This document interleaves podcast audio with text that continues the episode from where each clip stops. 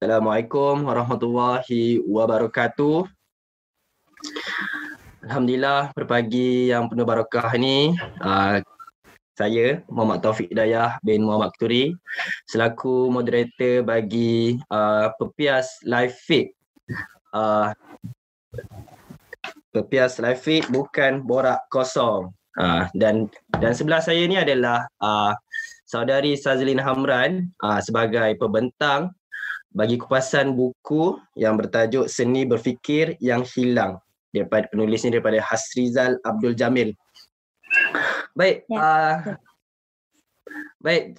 Sekarang sebelum kita pergi lebih jauh lagi, uh, saya rasa eloklah saya mulakan dengan apa perkembangan uh, perkembangan uh, COVID uh, masih uh, menjelang hari yang ke 32 PKP. Hari ini yang 30 kedua 32 kita berada di rumah dan uh, semalam untuk update yang ter, ter, ter terkini semalam Malaysia mencatatkan kes sebanyak 5251 dan angka kematian se, seramai 86 dan angka sembuh seramai 2967. Uh, bagi siapa yang terlepas saya akan update balik. Uh, kemudian kes baru untuk uh, semalam 69, kes sembuh 201, kes kematian hanyalah dua orang. InsyaAllah kita semakin pulih ni sebenarnya. Uh, manakala yeah. di Selangor pula. Di Selangor pula. Uh, kes 1336. Kemudian uh, yang kes baru adalah 9. Dah berkurang lah berbanding sebelum-sebelum ni. Okey. Uh, sebelum tu saya nak tanya perkembangan akak yang berada di akak duduk dekat mana? Akak duduk di dekat uh, Bangi, Bandar Baru Bangi. Bandar Baru Bangi. Macam mana perkembangan uh, kes COVID ni di tempat akak? Cuba ceritakan sedikit. Setakat ni ada kes tentang uh, yang positif. Tapi yang sebelum ni adalah adanya kuman dibersihkan uh, apa oh, kawasan-kawasan yang dia rasa ada yang perlu yang pernah ada orang kena COVID-19. Itu je. Tapi setakat ini belum dikategori sebagai zon merah lah di Bangi. Ya Alhamdulillah tempat akak dikira selamat dan ada pun dah di apa ni disembuh dengan uh, sanitize kan nama dia. Okey baik. Uh, tempat saya ni di tempat saya ni uh, saya duduk di Hulu Langat. Hulu Langat tapi bukan di kawasan PKPD iaitu di kawasan uh, Sungai Lui. Uh, untuk perkembangan di tempat ini uh, semalam ada dua kes baru tapi di kawasan PKPD iaitu Kampung Sungai Lui. Dan di luar kawasan di luar kawasan uh, Kampung Sungai Lui tidak uh, tak ada penambahan sebarang kes alhamdulillah walaupun catatan uh, yang Hulu Langat ini, Hulu Langat di bawah satu daerah ni adalah nombor dua tertinggi di uh, seluruh Malaysia. Yang pertama Lembah Jaya. Jadi itu sedikit uh, di tempat saya, uh, kawasan, zon merah tapi still lagi ketua boleh keluar, keluar sebab saya bukan bahagian PKPD yang diperketatkan tu. Okay, Alhamdulillah itu hasil sedikit tentang perkembangan uh, perkembangan COVID yang berlaku di seluruh dunia ni dan saya ceritakan sedikit tentang Malaysia dah. Okey, baik. Jadi boleh kita teruskan kak? Boleh? Boleh, eh? boleh. Hmm, kak sihat eh? Sihat, okay. Baik, uh, kita teruskan kepada buku. Uh, saya macam terfikir juga dengan buku yang kak baca ni walaupun saya tak pernah baca buku ni tapi dengan peluang saya sebagai moderator yang saya tak pernah baca buku ni dan akak sebagai pembentang akan ceritakan lebih mendalam tentang buku ni dan tajuk dia seni berfikir yang hilang. Seni berfikir yang hilang. Soalan saya. Saya baru hmm, tahu bahawa berfikir perlukan seni. Kenapa ya kak? Cuba kupaskan lebih lanjut. Kenapa berfikir perlukan seni? Dan silakan kak. Okay, uh, Bismillahirrahmanirrahim. Uh, sebelum tu uh, siapa yang menonton ni diminta untuk sharekan tontonan yang live ini kepada kawan-kawan. Sharekan di FB uh, dan ajak kawan lagi yang mana belum bangun, ajak bangun. Uh, bangun pagi apa? Ajak tonton lah. Uh, ber, jangan borak bukan borak kosong ni. Jadi berbalik pada soalan Taufik tadi, eh, Taufik tadi tentang eh, berfikir ni pun kena ada seni kan? Enak. Okay. Uh, contoh gambaran saya bagi. Berfikir ni dengan seni ni bermaksud kalau kita nak buat sesuatu, kita tu perlu berfikir dulu. Kalau nak kita bertindak dengan benda tu berkesan, kita boleh berfikir. Jadi sebenarnya dia memerlukan kepada strategi. Maksudnya sebelum bertindak, perlu satu fikiran, berfikir. Itu yang dinamakan seni atau dia bagi tahu atau maksud lain adalah berstrategi. Ha, itulah.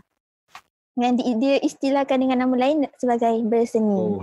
Yang dia boleh lebih pada supaya kita berstrategi, tersusun, berstruktur. Apa yang kita nak buat. Okay, baik. Uh, masih kat maknanya kita uh, berfikir ni perlukan strategi uh, supaya kita ni uh, lebih tersusun. Setakat ni apa yang saya faham tu lah. Jadi macam mana uh, cara-cara berfikir yang mengikut seni tu ah? ataupun akak ada uh, apa nak kongsi macam mana cara yang betul untuk berfikir cara yang Ingat? betul tu hmm. okey hmm. Uh, akak berbalik pada buku eh? Start pada buku eh? Uh, boleh. Okey uh, akak perkenalkan sikit tentang uh, siapa penulis ni?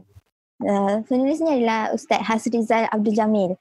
Dia ni seorang uh, guru. Dan masa sama dia ambil master di Finland dalam bahagian culture and art education. Maksudnya dia ada dia ada background tentang pendidikan. Jadi uh, dia menulis buku ini adalah um, basically tema buku ini adalah tentang dakwah. Jadi orang yang berdakwah dia perlu seni berfikir untuk bertindak dalam berdakwah tu.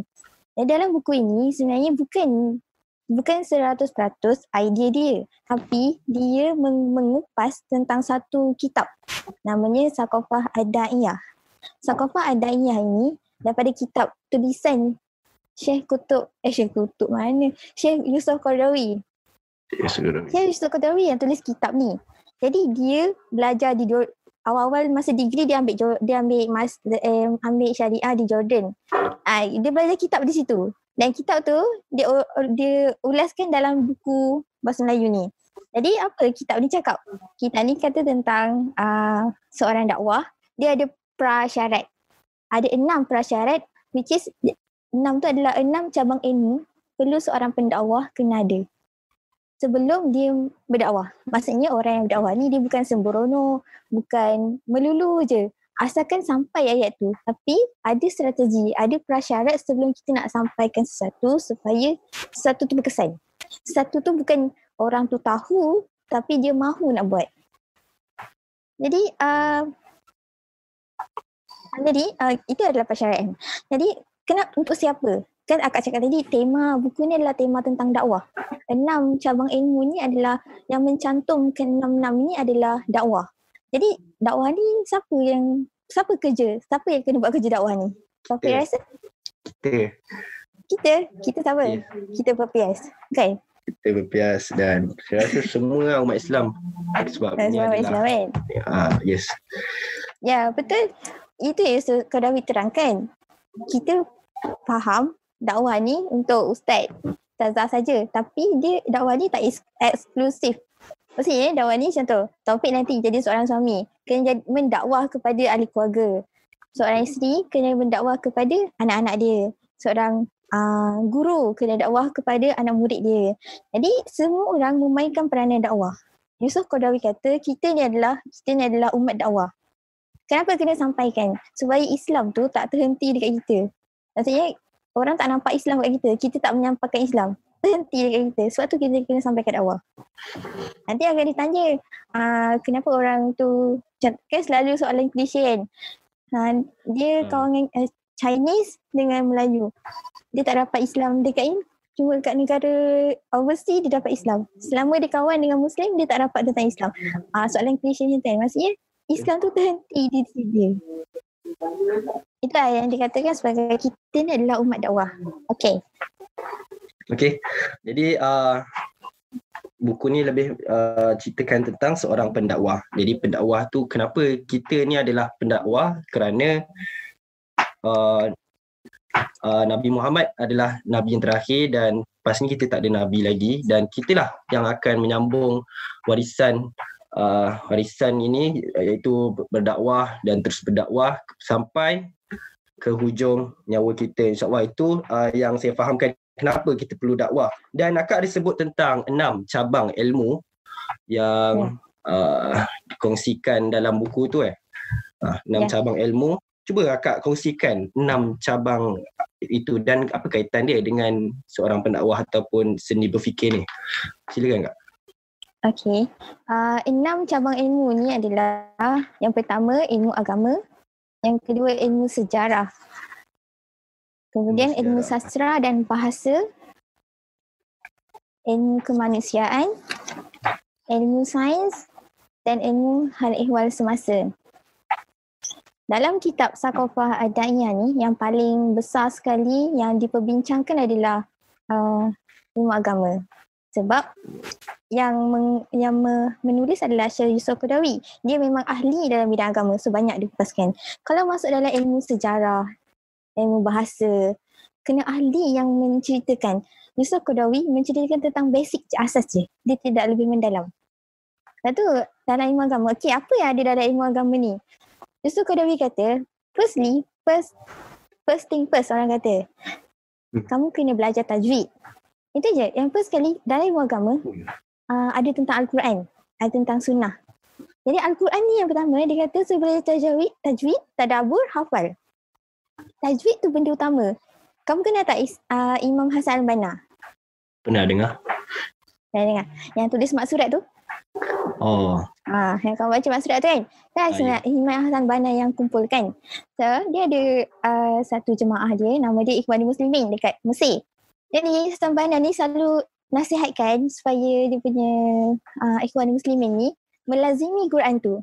Itu nasihat yang utama dan basic asas uh, setiap orang, setiap ikhwan muslimin tu kena ada, kena pandai baca Quran, bertajwid, tadabur, hafal, hafal yang semampunya. Sebab apa? Sebab Quran ni kalau kita melazimi sesuatu, sesuatu itu akan mempengaruhi kita. Kalau kita melazimi Quran, Quran tu akan melazimi, uh, mempengaruhi kita. Jadi itulah kebaikan dia. Dia akan mempengaruhi watak kita, emosi kita. Itu yang pertama. Yang kedua, uh, kalau kita dah belajar tajwid semua ni kan. So tiba-tiba kita berhadapan kelak dengan orang orang yang anti hadis semua ni. Orang yang tak suka uh, anti hadis lah. Uh, dia percaya Quran je. Hadis ni dia tolak. Uh. So nak, nak, nak tolak uh, kontroversi, isu-isu kontroversi dengan anti hadis ni, dia perlu satu ilmu nama dia ilmu ulum Quran. Atau nama lain dia adalah the sign of Quran. Di mana ilmu ni dia cerita tentang ayat ni turun dekat Mekah ke Madinah. Just basic kita tahu tu je. Kita sebagai pendakwah tak perlu lebih dalam tahu. Sekadar kita tahu uh, yang boleh fokus pada bahagian yang boleh fahamkan kita tentang ayat. Ayat ni uh, contoh orang kata ayat Makiyah Madaniyah tu berdasarkan tempat. Padahal tak. Makkah Madaniyah tu berdasarkan masa. Mana Makkah tu sebelum hijrah, Madaniyah tu selepas hijrah. Ha, macam tu. Dia, dia untuk kita pendepani orang-orang yang anti hadis ni, kita tahu sebab sikit lah. Jadi belajar Quran, uh, macam akak cakap tadi, kita kena fokus pada apa yang boleh memahamkan kita. Lepas Quran, sunnah pula. Sunnah ni apa? Sunnah, sunnah yang Nabi buat. Ha, perkara yang Nabi buat. Atau, uh, lebih ringkasnya, uh, sunnah ni sebenarnya dia penerangan dia menerangkan balik apa Al-Quran kata. Contoh dalam Al-Quran ada uh, dia, dia cakap tentang dia perintahkan wajibkan solat. Solat tu wajib. Yeah. Itu je. Tapi praktikalnya dia terangkan dalam hadis. Itu peranan sunnah. Dia menerangkan Al-Quran. Kaitan dia. Jadi uh, nasihat Yusuf Qarawi kata yang pertama sekali dalam sunnah ni kita kena beratkan tentang sirah. Tahu tentang sirah-sirah Nabi. Jadi uh, uh, itu lah, sebagai pendakwah kena tahu sirah-sirah Nabi. Kemudian kita jangan jadikan kita nak sampaikan dakwah kan, nak sampaikan satu ni, mesti kita tahu satu hadis je. Atau kita bahaskan satu hadis je dalam uh, satu perbahasan. Contoh dalam satu usrah, satu hadis je kita bawa. Uh, Yusuf Qadawi kata, jangan bawa satu hadis dalam satu bahasan tapi kumpulkan, maksudnya satu tema. Tema adalah tema kebersihan, toharah. Bawa hadis-hadis tentang uh, berkaitan dengan toharah. Ada banyak lagi hadis tentang Ha, itu yang dimaksudkan jangan satu. Sebab apa? Sebab pernah berjadi satu peristiwa. Nama dia peristiwa Qadir Hum. Ha, ni pasal Syiah lah ni. Syiah ni pegang satu hadis je. Ha, yang mana hadis tu menangkan uh, Sayyidina Ali. Jadi salah lah. Hadis tu sahih. Hadis tu sahih. Janganlah kita jadikan contoh. Uh, Taufik membenarkan hadis tu hadis sahih. Tapi orang anggap Taufik ni orang syiah. Sahih dengan syiah lain. Hadis tetap sahih. Orang syiah tak orang syiah. Orang syiah ni ambil hadis tu je. Ha. Eh, jadi dia kita tak menafikan hadis tu hadis sahih. Zaman dulu dia menafikan hadis sahih sebab dia kata hadis tu tak sahih sebab syiah yang pegang. Ha, tak ada macam tu. Tak ada kita samakan bila kelompok macam tu. Dan lagi satu, kita kena hati-hati dengan hadis palsu. Ha, ini seorang pendakwah kena tahu hadis ni uh, status dia uh, palsu ke apa supaya kita tak salah. So, kau nak tahu hadis palsu ni macam mana? Macam mana nak buat? So, kita kena rujuk lah. Rujuk. Ya. Tanya ahli dia. Kena rujuk. Yep. Dalam ilmu agama ni lah ada beberapa lagi tentang efek usul. Efek usul dia tanya tentang hukum. Akidah tu kan pastilah sejahtera. Uh, tasawuf. Tadi fake. Fake tu belajar tentang hukum. Wajib, haram, makruh. Tapi ada satu ilmu, Yusuf Qadir kata perlu tahu. Dalam ilmu agama, kita kena belajar tentang tasawuf. Apa beza tasawuf dengan sivil?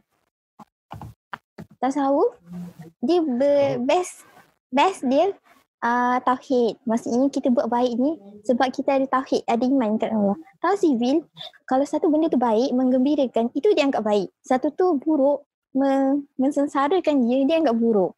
Itu oh. dia punya kategori kan baik buruk dia. Tapi kalau ada Islam, apa yang Islam kata baik, baik. Dia best dia adalah tauhid. Jadi tasawuf ni kita kita nak tahu nak tahu belajar tasawuf ni bukan melalui fiqah. Bukan belajar fiqah saja kita dah berakhlak baik. Tak. Ada satu ilmu yang Yusuf kata, kata tasawuf ni lah. Dia belajar tentang akhlak. Sebab apa? Oh, setiap orang dia ada inner struggle tau. Inner struggle je. Maka tasawuf, ilmu tasawuf ni mendorong. Dia membantu ha, emosi dan jiwa. Dia yang mendidik emosi dan jiwa. Ha, macam tu.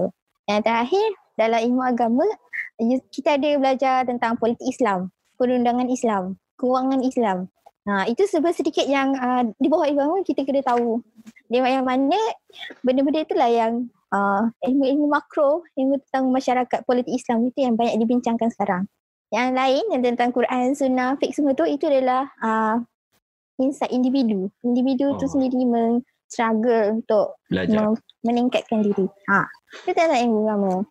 Dan itu baru satu cabang. Eh, ada lagi berapa cabang? balik lagi enam cabang. Kita baru masuk ilmu enam. agama. lagi lima, eh, cabang. Lima, lima, lima.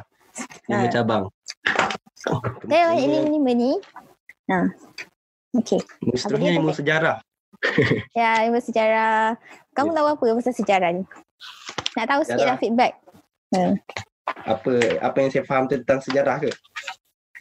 Apa yang kamu faham tentang ilmu sejarah? Ilmu sejarah ni ilmu uh, apa yang sudah berlaku dan kita ambil iktibar supaya kita dapat elakkan benda yang uh, buruk benda apa yang lepas tu terjadi pada masa akan datang kalau benda itu negatif lah. kalau benda itu positif kita boleh ulangi dia atau penambahbaikan untuk demi uh, masa depan uh, kita Ya. So itu yang saya faham tentang ilmu sejarah. Hmm, kamu dah baca buku ni eh? Betul lah. Eh, mana ada? Betul. Dia kata sebab apa ke seorang pendakwa tu kena ada sejarah first tadi awak kata tadi uh, pengalaman. Ya sebab kita ada kisah semalam. So semalam tu adalah pengalaman kita. Dia menjelas dia mengandungi sejarah tu mengandungi pengalaman. Sejarah tu mengandungi kebenaran. Sejarah tu mengandungi penjelasan. Penjelasan untuk hari ini apa yang perlu kita buat. Jadi uh, Yusuf Qarawi kata uh, kalau kita nak uh, belajar sejarah. Contoh itu tentang diri kita, sejarah pengalaman diri kita. Tapi kalau kita nak belajar sejarah tentang orang lain, dan sejarah kita, sejarah lama-lama lah sejarah Islam ke, sejarah Eropah ke, apa-apa sejarah. Yang pertama, perlu luaskan fikiran horizon. Kita bila kita bila nak tahu tentang sejarah, kita jangan fokus kepada uh, buku sejarah saja. Kat buku sejarah mesti ada sejarah. Padahal ada je buku yang bukan specifically sejarah tapi dia menceritakan tentang sejarah. Contoh, contoh macam uh, okay, uh, kita belajar hukum, uh, ambil wuduk kan? Ambil wuduk. Ambil wuduk tu kan wajib tu nak solat. Sebenarnya ayat itu adalah ayat revolusi. Ayat masa revolusi dia mengubah pandangan tentang kebersihan. Di mana umat Islam uh, mengamalkan satu revolusi lah. Semua orang umat Islam dia membuat satu uh, pandangan tentang kebersihan ini penting. Jadi semua orang Islam am- mengamalkan satu benda yang baru iaitu ambil wudu. Atau revolusi ke, eh, tentang kebersihan. Kalau sebelum ni tak pernah dibuat orang. Tiba-tiba dibuat satu revolusi. Sebab apa orang buat wuduk ni? Sebab daripada satu ayat ni. Jadi ayat Quran ni kadang-kadang dia membuat satu revolusi, satu tamadun tu kepada uh, benda yang baru dia buat dan diamalkan. Jadi satu tamadun pula kan, amalan tu. Right, uh, luaskan fikiran horizon, kan sekadar dalam buku sejarah. Okay, uh, contoh ada satu lagi kan, uh, tentang uh, hukum fake. Orang kata, uh, apa dulu, perasan tak ada satu uh, ayat tentang uh, sorry, uh, ada satu sejarah, okay yang saya terus ada satu ayat ada ayat satu ayat ni sorry uh, tentang sampan. Okay, dulu orang dulu dia naik kenderaan naik sampan. Macam mana uh, ada satu ayat ni tentang hukum kalau kita naik kenderaan nak solat kena hadap kiblat.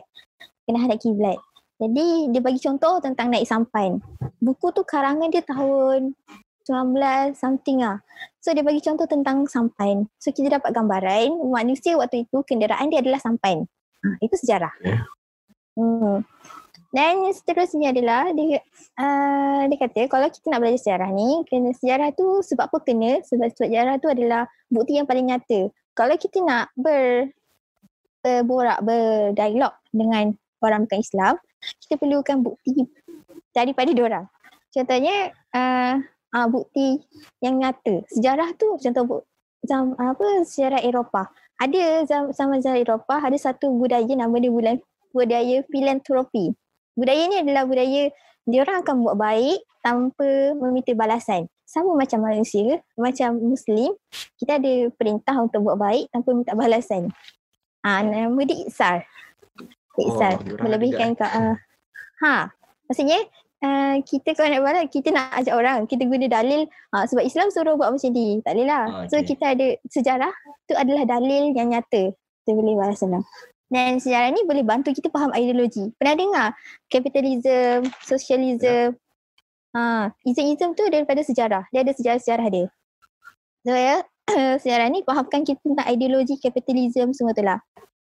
Dan uh, ada satu jabat. Uh, ha, itu itu yang berkaitan dengan sejarah. Ilmu sejarah. Dan prin- Uh, okay, sebelum kita masuk ke ilmu yang seterusnya, saya tersentuh dengan uh, akak dah bagi tahu pasal uh, tentang kalau nak baca buku sejarah bukan tetap bukan berpegang pada satu uh, buku sejarah buku tu kena banyak baca sejarah and then baru kita uh, dapat kupaskan lebih uh, dan lebih firm lah dengan jawapan yang sama dengan ilmu agama yang akak kongsikan iaitu jangan berpegang pada satu hadis uh, yep. tapi peganglah dengan banyak-banyak hadis yang berkaitan uh, supaya kita lebih uh, tingkatkan ilmu diri kita dan sebagainya. Ini kaitkan dengan yang saya pernah dengar iaitu uh, disiplin ilmu.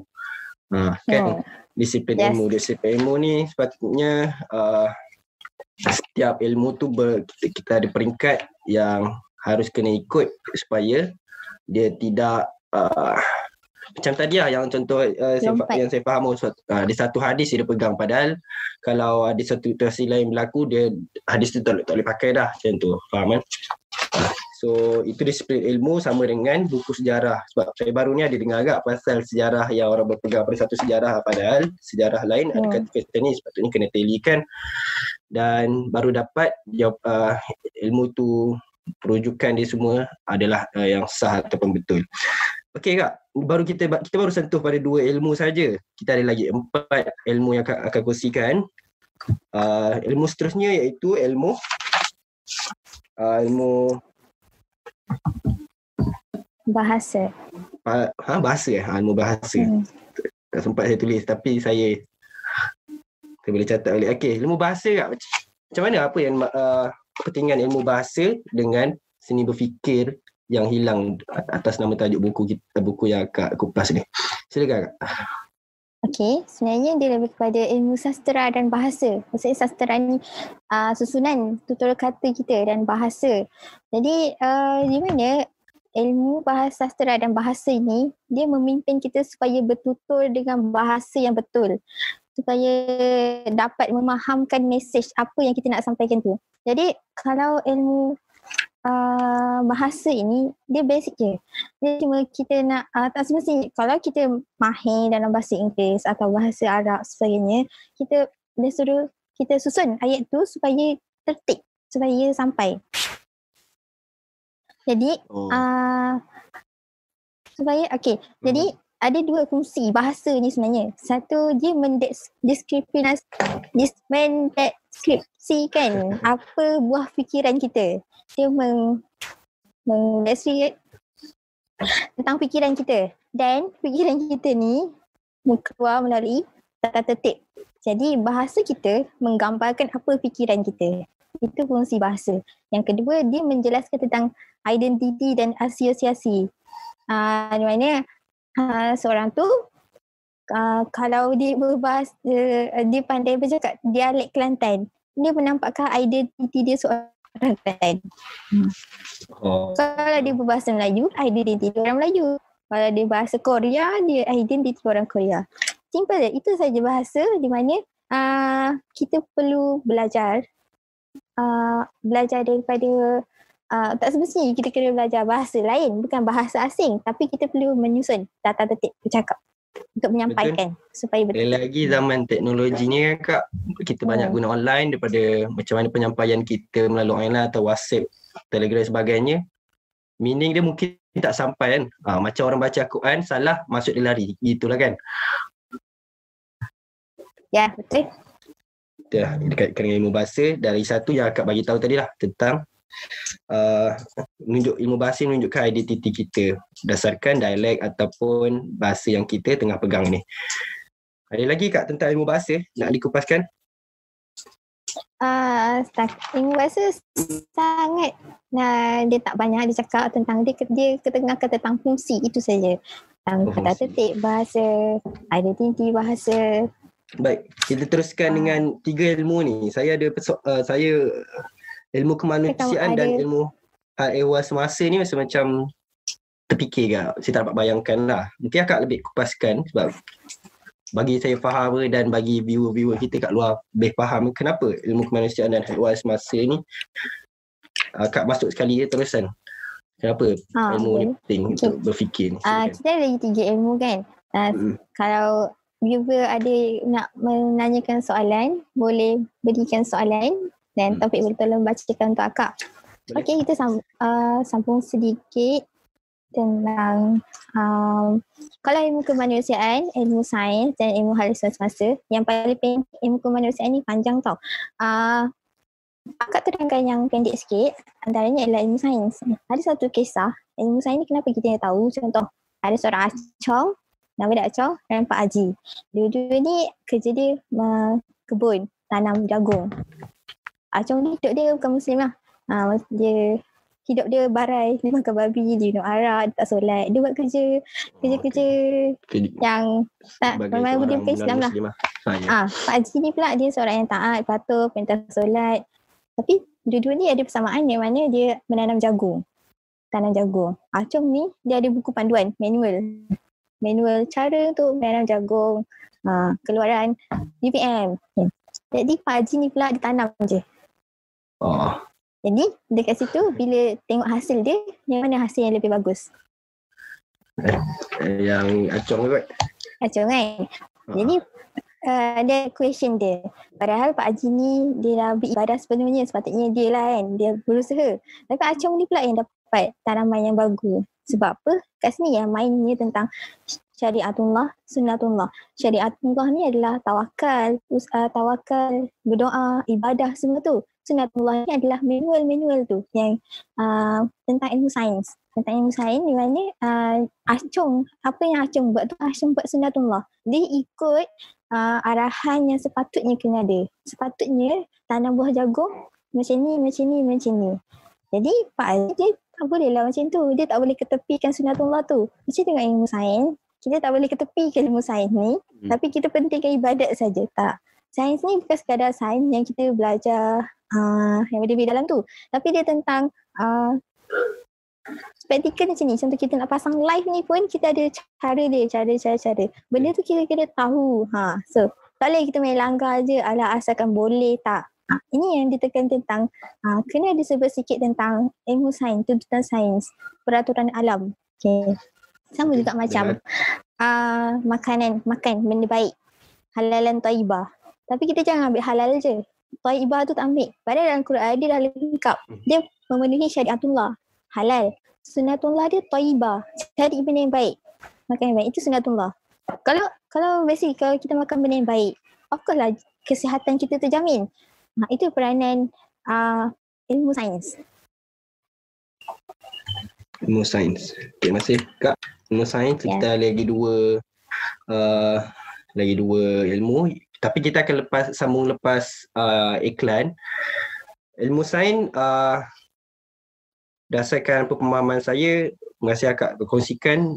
Saya pernah terdengar lah uh, satu saya datang satu usrah tu yang melibat uh, tajuk dia sains dan agama. Zaman sekarang uh, mungkin ram, ramai yang meletakkan uh, sains nombor satu agak dia letak tiga sains agama dengan matematik. Uh, yang nombor satu ramai uh, letak sains nombor dua mat tiga agama. Padahal itu yang di uh, yang diamalkan oleh barat iaitu agama diletakkan nombor tiga sebabkan zaman uh, apa ni?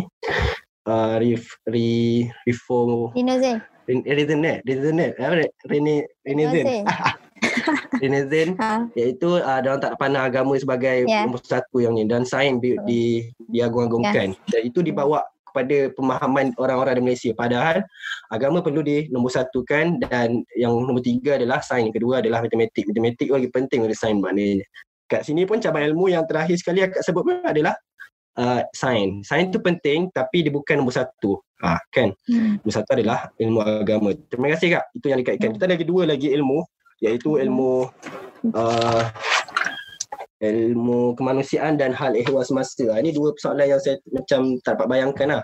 Macam tak dapat relate. Tapi ha. tak apa. Kita akan sambung lepas iklan.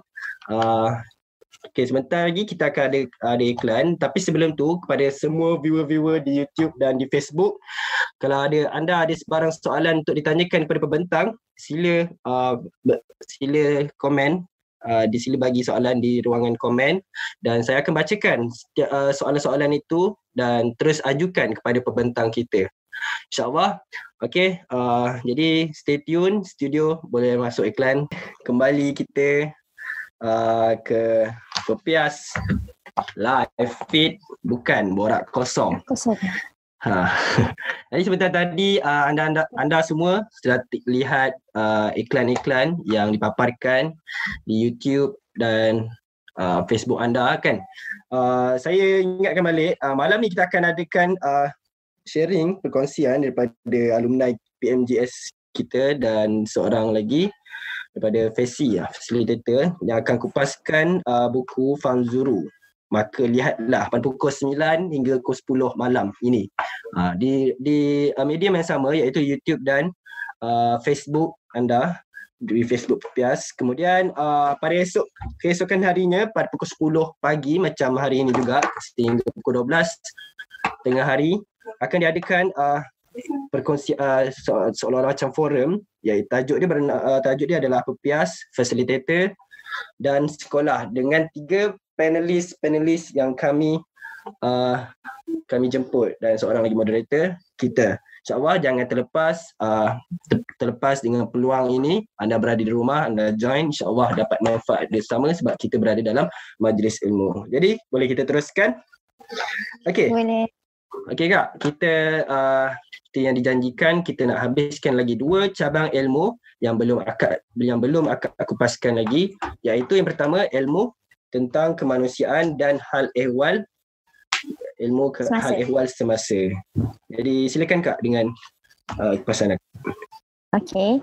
Bismillah. Uh, Okey, seterusnya adalah ilmu kemanusiaan. Uh, nak tahu dulu lah. Taufik, Taufik faham apa tentang ilmu kemanusiaan ni? Apa yang tergambar dalam fikiran tentang ilmu kemanusiaan? Padahal dua ni yang payah saya nak bayangkan sebab saya mungkin tak ada background sebelum ni tak pernah belajar ke apa.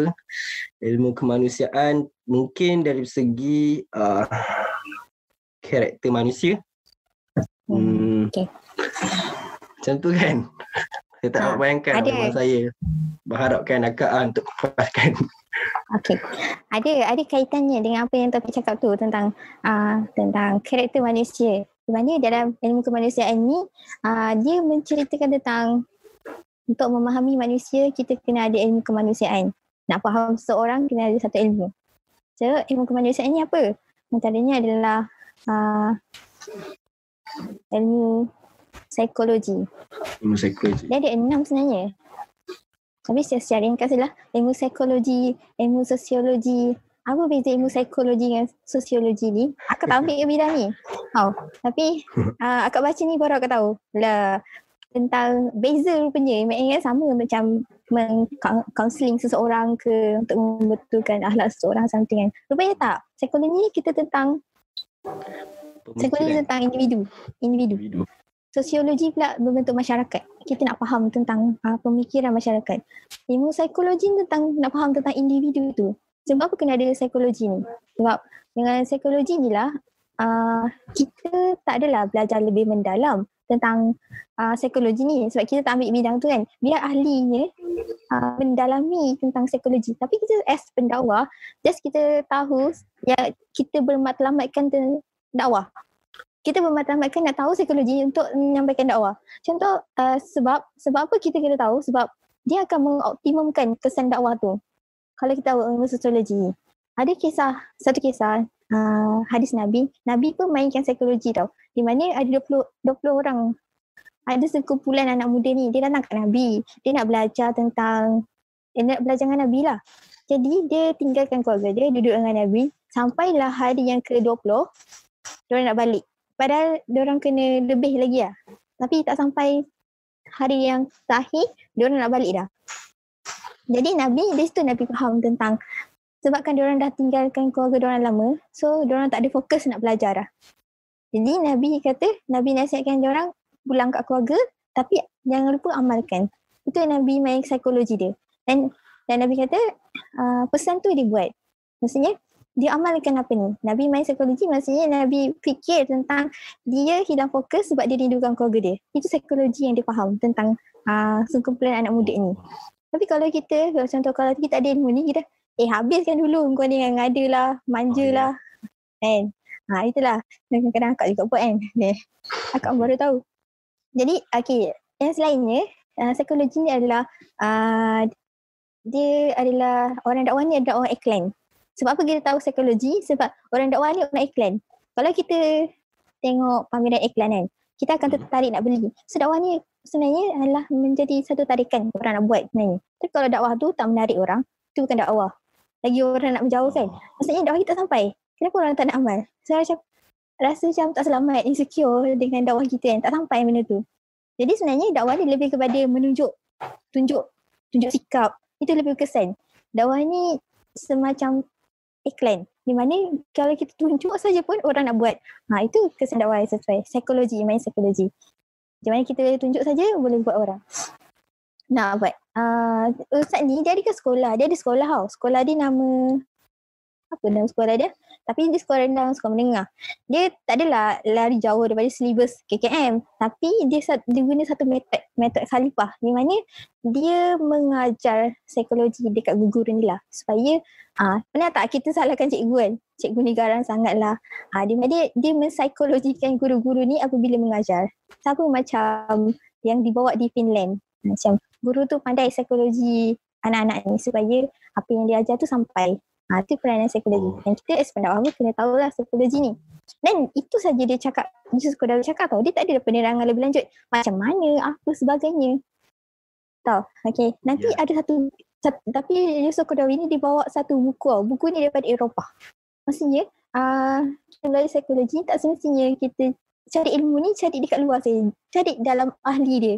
Contohnya orang psikologi. Kita bacalah buku tentang psikologi. Belajar tentang psikologi.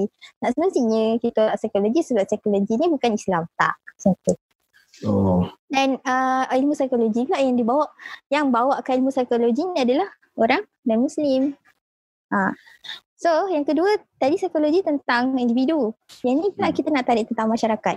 Nama dia ilmu sosiologi. Sosiologi. Kita nak memahami manusia, kita tahu sikit tentang sosiologi. Masyarakat. Ha, masyarakat. Sebab apa? Okay, kita kena tahu sekarang ni perang yang paling dahsyat bukan perang nafsu tapi pemerangan pemikiran. Atau nama Arab dia Ghazwatul Fiqh. Serangan pemikiran ni. Apa yang serang pemikiran manusia ni sampai timbulnya ideologi, ideologi semua tu. Hmm. Jadi uh, ilmu sosiologi ni mengajar kita tentang memahami masyarakat. Memahami apa yang kehendak pemikiran masyarakat. Dan um, satu dan apa yang manusia, masyarakat nak. Okay, dia berbalik kepada kisah Renozan tadi ada Taufik sebut tentang Renozan kan.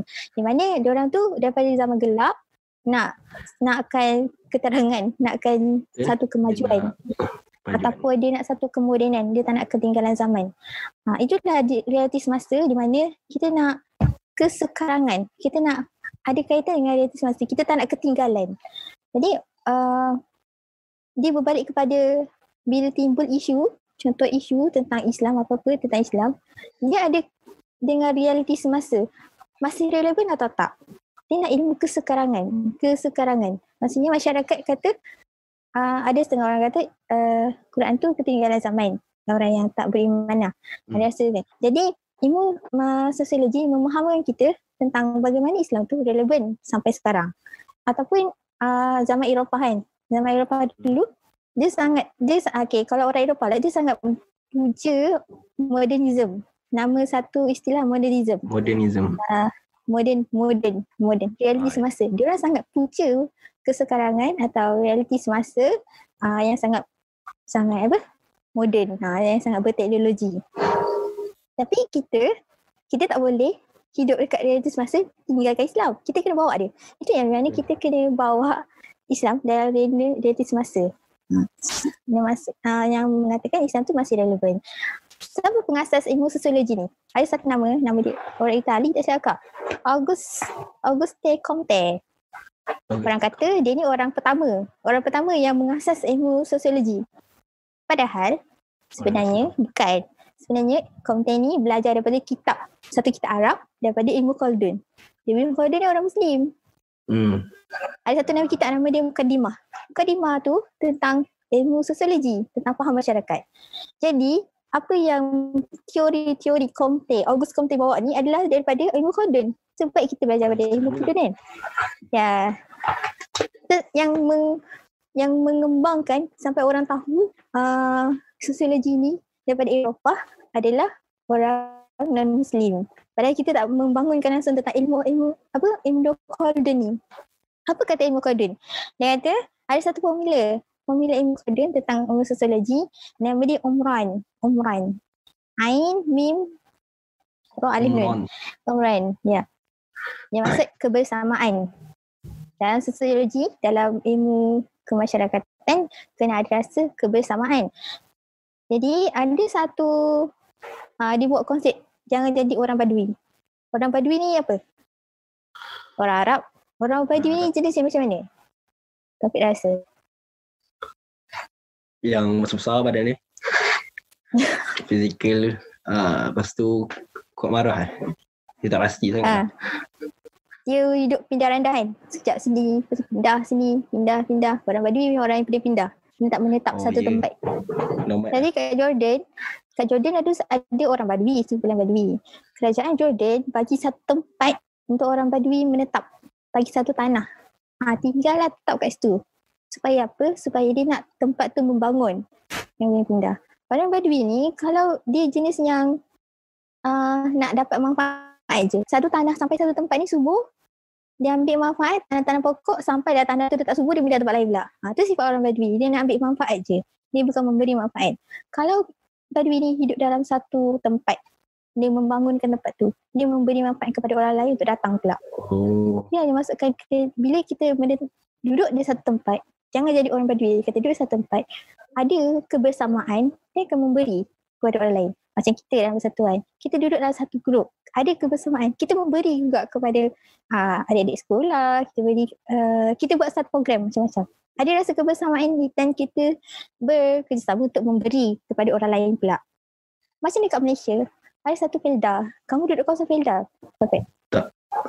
Saya pinggir Felda pinggir Felda dia ada Felda ni ada kisah dia. Ada kisah ada sejarah dia. Tapi dia dia pun menggunakan konsep ilmu Holden ni, perempuan ada rasa kebersamaan. Felda ni asal usul dia, uh, dia daripada orang dikumpulkan dalam satu tempat daripada pelbagai negeri. Ada yang Kedah, ada yang Kelantan, Negeri Sembilan. Jadi bila duduk satu tempat dengan pelbagai kenegerian, dia akan timbul uh, pentingkan diri sendiri. Yang Kedah ni Kedah, yang Kelantan ni Kelantan. Jadi kalau nak bentuk satu tempat tu ada rasa kebes tadi tak ada rasa kebersamaan kan? Sebab pentingkan uh, apa dialek sendiri pentingkan negeri sendiri kan? Jadi hmm. rasakan kebersamaan ni uh, dia perlu bentukkan satu bonding yang namanya asobia asobia semangat kekitaan. Eh bukan semangat kekitaan yang uh, rasa bangga diri rasa bangga bangsa kan? Tak. Ni kekitaan ni kita nak bina kebersamaan eh, sejak sampai sekarang orang orang kan gelar kita anak Felda. Kita sebab apa? Dia orang dah, dah lupa dah negeri-negeri dia orang, dia orang rasa kebersamaan dan dia orang gelar diri dia orang anak Felda. Aku anak Felda. Ha, padahal dia orang dulu, okay, aku rasa Kelantan dulu tapi aku anak Felda. Dia lagi rasa bangga Bagus dengan anak Felda.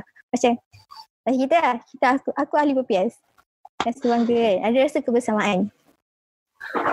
Kita ada masuk kadang uh, sosiologi. Jadi nak berdakwah ni kena ada ilmu sosiologi supaya uh, mem, apa dakwah itu membentuk kebersamaan. Macam mana bentuk kebersamaan? Kena ada ilmu sosiologi. Macam apa pendetilan dia? Uh, kena baca buku kitab Ilmu Khaldun Al-Muqaddimah. Uh, bahasa Inggeris ada. Muqaddimah. Okay kak, terima kasih. Nah, kisah, hmm. uh, tadi ilmu tentang ilmu kemanusiaan yang akak sentuh tentang psikologi dan sosiologi. Psikologi lebih kepada individu dan sosiologi lebih, lebih kepada masyarakat, pemikiran uh, yang lebih kepada masyarakat. Uh, okay, terima kasih. Ya, ada lagi satu lagi cabang ilmu yang akak uh, perlu kongsikan iaitu yang terakhir sekali yang terakhir sekali patutnya ilmu sains yang akak bagi tahu tapi ilmu eh, yang ni saya kelas hmm. iaitu ilmu hal ehwal semasa. Ha. Ini paling saya bertanya-tanya lah macam mana ni ehwal semasa. Adakah apa-apa trending terkini terkira hal ehwal semasa yang akak ingin kongsikan? Uh, okay. Hal ehwal semasa ni sebenarnya uh, kita boleh dapat di news. Maksudnya uh, apa tentang semasa sekarang kita perlu ambil tahu. Dia tak adalah spesifik apa kitab yang kita kena baca. Tapi dia menerangkan tentang uh, pendakwahan ni kena tahu berita-berita semasa. Ha cakna itu je. Dia menekankan tentang kita cakna dengan dunia sekarang realiti semasa. Uh, yang macam sekarang kita boleh dapat berita daripada Facebook daripada uh, macam-macam. banyak sumber lagi. Itu je dia beri, dia beri pendengaran sebab oh. uh, sebab sebab kita nak tahu realiti semasa lah. Supaya kita tak ketinggalan zaman. Ha. dan kena tahu juga sama ada isu semasa itu atau berita itu persepsi atau realiti semasa. Kadang orang bagi pendapat itu berbentuk persepsi. Dia tak memberi gambaran tentang realiti semasa. Kita nak tahu sekarang COVID-19 ni rasanya sekarang kat rumah aku ni zon merah. Itu persepsi. Ha. kita tahu realiti semasa dekat mana dekat sumber yang sahih sah. Itu yang ditekankan tentang uh, had lewat semasa. Dan pelbagai platform uh, okay, yang paling penting sekali ke dalam semua ni uh, ilmu ilmu ni perlu ada saringan tentang sejarah tadi. Kita ada saring. Ada sejarah yang direka palsu. Sebab tu kita kena banyak baca buku supaya sejarah ni sebenarnya sumbernya betul sejarah ni salah. Macam hadis tadi kena saring. Hadis palsu ada sahih tentang uh, sosiologi tentang ideologi ideologi tu semua dia kena saring. Tapi macam mana kita nak saring? Kita saring tanya kepada ahlinya. Ya. Kak. Terima kasih kak. Kena habiskan ya. ke enam-enam cabang ilmu yang uh, perlu kita pelajari untuk menajam lagi kita punya pemikiran. Uh, sebab tu lah buku ni nama dia seni pemikiran yang hilang. Jadi uh, saya kira semua ilmu enam enam cabang ilmu ni harus kita pelajari uh, dan tingkatkan. Uh, poin paling besar yang saya dapat kat sini adalah uh, apa-apa yang kita uh, yang saya rasa majoriti yang saya faham lah yang lebihnya sedikit saya tak kongsikan iaitu uh, yang tadi saya ulang tadi lah iaitu bidang uh, disiplin ilmu. Apa yang kita dapat baca daripada satu sumber, yang tu poin paling saya terasa sekali. Berarti satu sumber, satu sumber tu kita baca uh, and then jangan berpegang pada satu itu. Banyakkan lagi kita punya pembacaan ataupun penelitian tentang sumber-sumber lain yang berkaitan dan barulah kita boleh uh, kongsi ni sebagai lagi-lagi zaman sekarang ni banyak lagi uh, tentang akhbar-akhbar atau fake fake fake news ya yeah, hmm. kita kongsi padahal uh, kita tak tahu sumber sumber daripada mana ada sumber yang orang uh, ada pada adakah sumber itu daripada orang yang betul disampaikan kita tak tahu. Ataupun ini orang yang saya saja nak cari populariti murahan dengan menyebarkan uh, berita-berita palsu ini. Uh, dan naik eh baru-baru ni dekat kita punya uh, polis pun ada mention benda ni polis negara kita. Okey. Alhamdulillah kita dah habis. Sekarang kita teruskan dengan uh, sesi Q&A uh, kita dapat setakat ni ada dua soalan yang sampai kat saya. Dua soalan. Uh, InsyaAllah soalan dia tak berapa payah. Saya bacakan eh untuk akak. Hmm, Okey daripada Isla. Kalau seseorang itu nak melaksanakan tanggungjawab dia sebagai seorang pendakwah tapi antara cabang ilmu ini dia tak komplit means masih ada kekurangan antara enam cabang ilmu itu. So macam mana? Apa pendapat akak? Okay. Dan Silakan. Okey, uh, terima kasih Izla yang bertanya. Okey, menjawab kepada soalan tadi. Kalau tak komplit salah satu, so boleh ke tak kita nak teruskan dakwah? Dia sebenarnya uh, komplit atau tak komplit, sentiasa kita tak akan komplit, dia tak lengkap.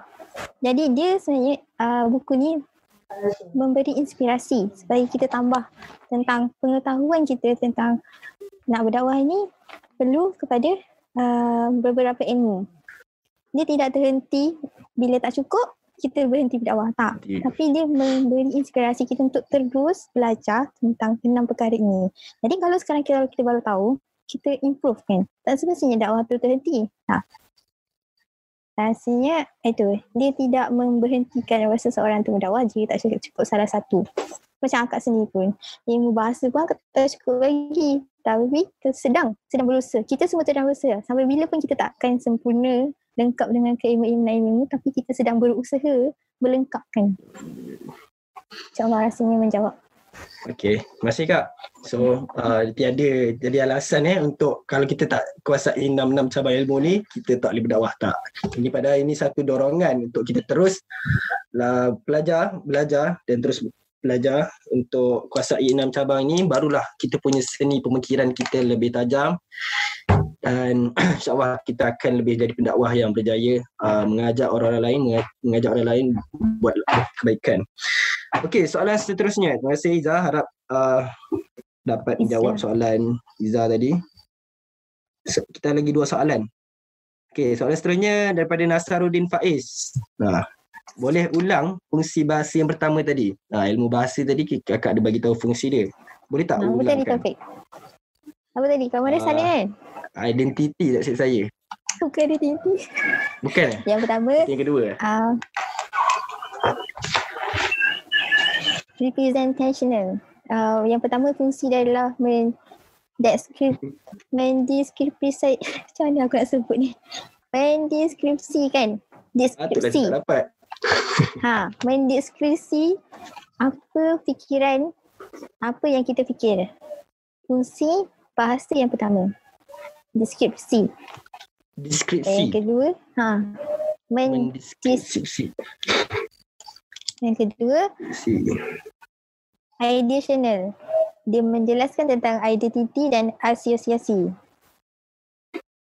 Mungkin uh, Taufik Salin kan boleh tulis dekat tulis perkataan tu dekat komen menjawab soalan Nasaruddin tadi. InsyaAllah. Nasruddin. Tulu PPM kenalan saya juga. Okey, terima kasih Kak. Uh, deskripsi okay. deskripsi deskripsi dan yang kedua identiti itu ataupun additional. Itu adalah fung- fungsi ilmu bahasa. Uh, harap yeah. Nasruddin dapat bantu kalau tak dapat, uh, dapat uh, salin ataupun tangkap dengan apa yang Kak Kak Salin sampaikan. Kalau tak dapat nanti kita PNTP atau sebagainya. Okey. Uh, kita ada satu soalan lagi tak? daripada Adi Zulkarnain. Daripada Adi Zulkarnain, uh, soalan dia berbunyi, mungkin boleh bagi sedikit nasihat untuk masyarakat, terutamanya saya yang kini terlalu cakna akan hal semasa sehingga kan banyak berlaku perpecahan. Jazakumullah khair. Silakan Kak pesanan untuk masyarakat. Okey, saya hanya uh, nasihat apa? Saya pernah dengar daripada beberapa ustaz-ustaz yang memberi nasihat tentang apa kita nak buat kalau kita terlalu syaknya. Ada setengah-setengah ustaz ada menceritakan tentang apa perlu kita buat.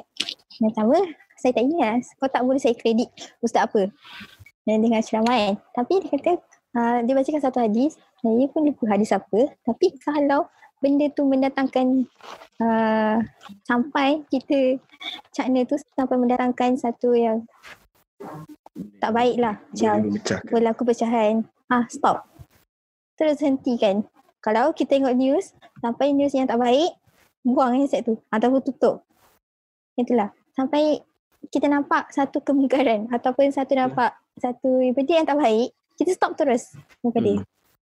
Ha, jadi kalau uh, kita kita jangan teruskan lagi.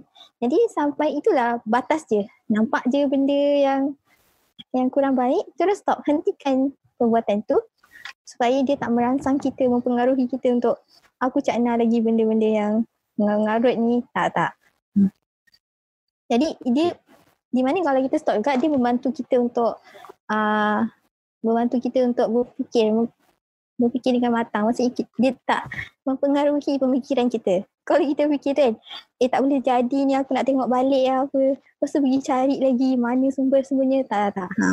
Nampak je terus stopkan benda tu. Rasa benda ni tak baik benda baik yang tak baik ni. Kalau benda eh, Allah kata kalau satu benda jahat tu kita akan rasa ha, gelisah dalam hati. Satu benda buruk tu. Satu benda baik tu menenangkan. Jadi kalau lah benda tu buruk terus stop. Ya betul. itu hmm. ada satu perkara yang berkaitan uh, iaitu time saya uh, orientasi di politeknik uh, orientasi satu prof tu dia bagi tahu kalau ada satu news yang datang pada kita uh, and then tak benda tu buruk benda tu buruk negatif jangan kalau boleh jangan kita kongsikan kalau yeah. benda tu baik walaupun tak betul kongsikan dia tak adalah uh, uh, seteruknya apa kalau kita berbanding dengan kita yang satu news yang buruk dan kita tak tahu sumber dia walaupun betul walaupun betul sekalipun ah janganlah kongsikan. Yang tu ditekankan sampai sekarang saya ingat benda tu insyaallah saya sekarang pun tengah amalkan satu news yang buruk. Kalau boleh jangan kongsikan. Baca boleh tapi jangan kongsikan. Kalau betul pun mungkin dia jadi satu aib kepada seseorang uh-huh. yang yang di yang di mention dalam satu news tu lah. Baik. Sekarang kan kita dah habis soalan dan uh, saya akan recap sikit eh apa yang akak bentangkan tadi iaitu yang buku ni bertajuk saya ulang balik buku dia uh, seni berfikir yang hilang daripada Hasri Jamin apa yang saya dapat iaitu paling penting adalah enam cabang tu lah. Cabang pertama ilmu agama keteguhkan ilmu agama kita. Kemudian ilmu sejarah apa perkara yang berlaku sebelum ni dijadikan iktibar. Kemudian bahasa dan sastra pertuturan kita. Uh, tadi yang akan ulang diskriminasi deskripsi deskripsi deskripsi, deskripsi uh, kemudian ilmu kemanusiaan iaitu psikologi dan sosiologi cara pemikiran individu ataupun cara pemikiran masyarakat. Seterusnya hal ehwal semasa apa trending terkini yang sepatutnya kita cakna. Dan yang terakhir sekali ilmu sains. Enam cabang ini harus kita pelajari untuk mantap lagi pemikiran kita atau seni pemikiran kita yang lebih uh, dan daripada sini uh, kita uh, pemikiran ni dapat lagi mematangkan kita dan orang kita orang ilmu ni orang diangkatkan dari apa ni dalam Quran bagi tahu kan ilmu, ilmu ni Allah akan angkat darjat dia. Baik. Uh, Alhamdulillah saya harap yang view-viewer berada di rumah dapat apa yang sekali yang dikongsikan dalam live Topias Live Fit ni dan harap yang salin tu bagus. Uh, yang salin tu bagus. InsyaAllah kita akan akhiri uh, kita punya Topias Live Fit ni. Uh, pesan saya, pesan saya uh, teruskan berada di rumah sehingga waktu PKP ni habis dan doa jom kita berdoa ramai-ramai agar uh, apa yang berlaku, wabak yang berlaku di seluruh dunia, bukan di Malaysia saja, seluruh dunia ini berakhir dengan cepat dan kita boleh hidupkan, kita boleh menjalani kehidupan seperti uh, sedia kala. Dan insyaAllah, uh, insyaAllah, terima kasih kepada semua yang menonton. Uh, kalau bagus, kita kongsikan kepada viewer-viewer kita yang tak sempat untuk join. Dan daripada kami Studio Pepias live feed bukan borak kosong. Bukan borak kosong. Uh, hashtag saya tekankan dengan hashtag duduk rumah. Hashtag kita jaga kita. Hashtag stay at home. Ha, okay, sekian. Kita tutup majlis kita dengan tasbih kafarah dan surah Tuan As. Subhanakallah, wa mangasyadu ala ilah anta astaghfirullah wa natubrek wal as. Dan insana fi khus ila ladhina amanu wa amin salih atas Tuan As. Tuan Okay. Sekian wa taufiq wa hidayah. Assalamualaikum warahmatullahi wabarakatuh. Bye-bye.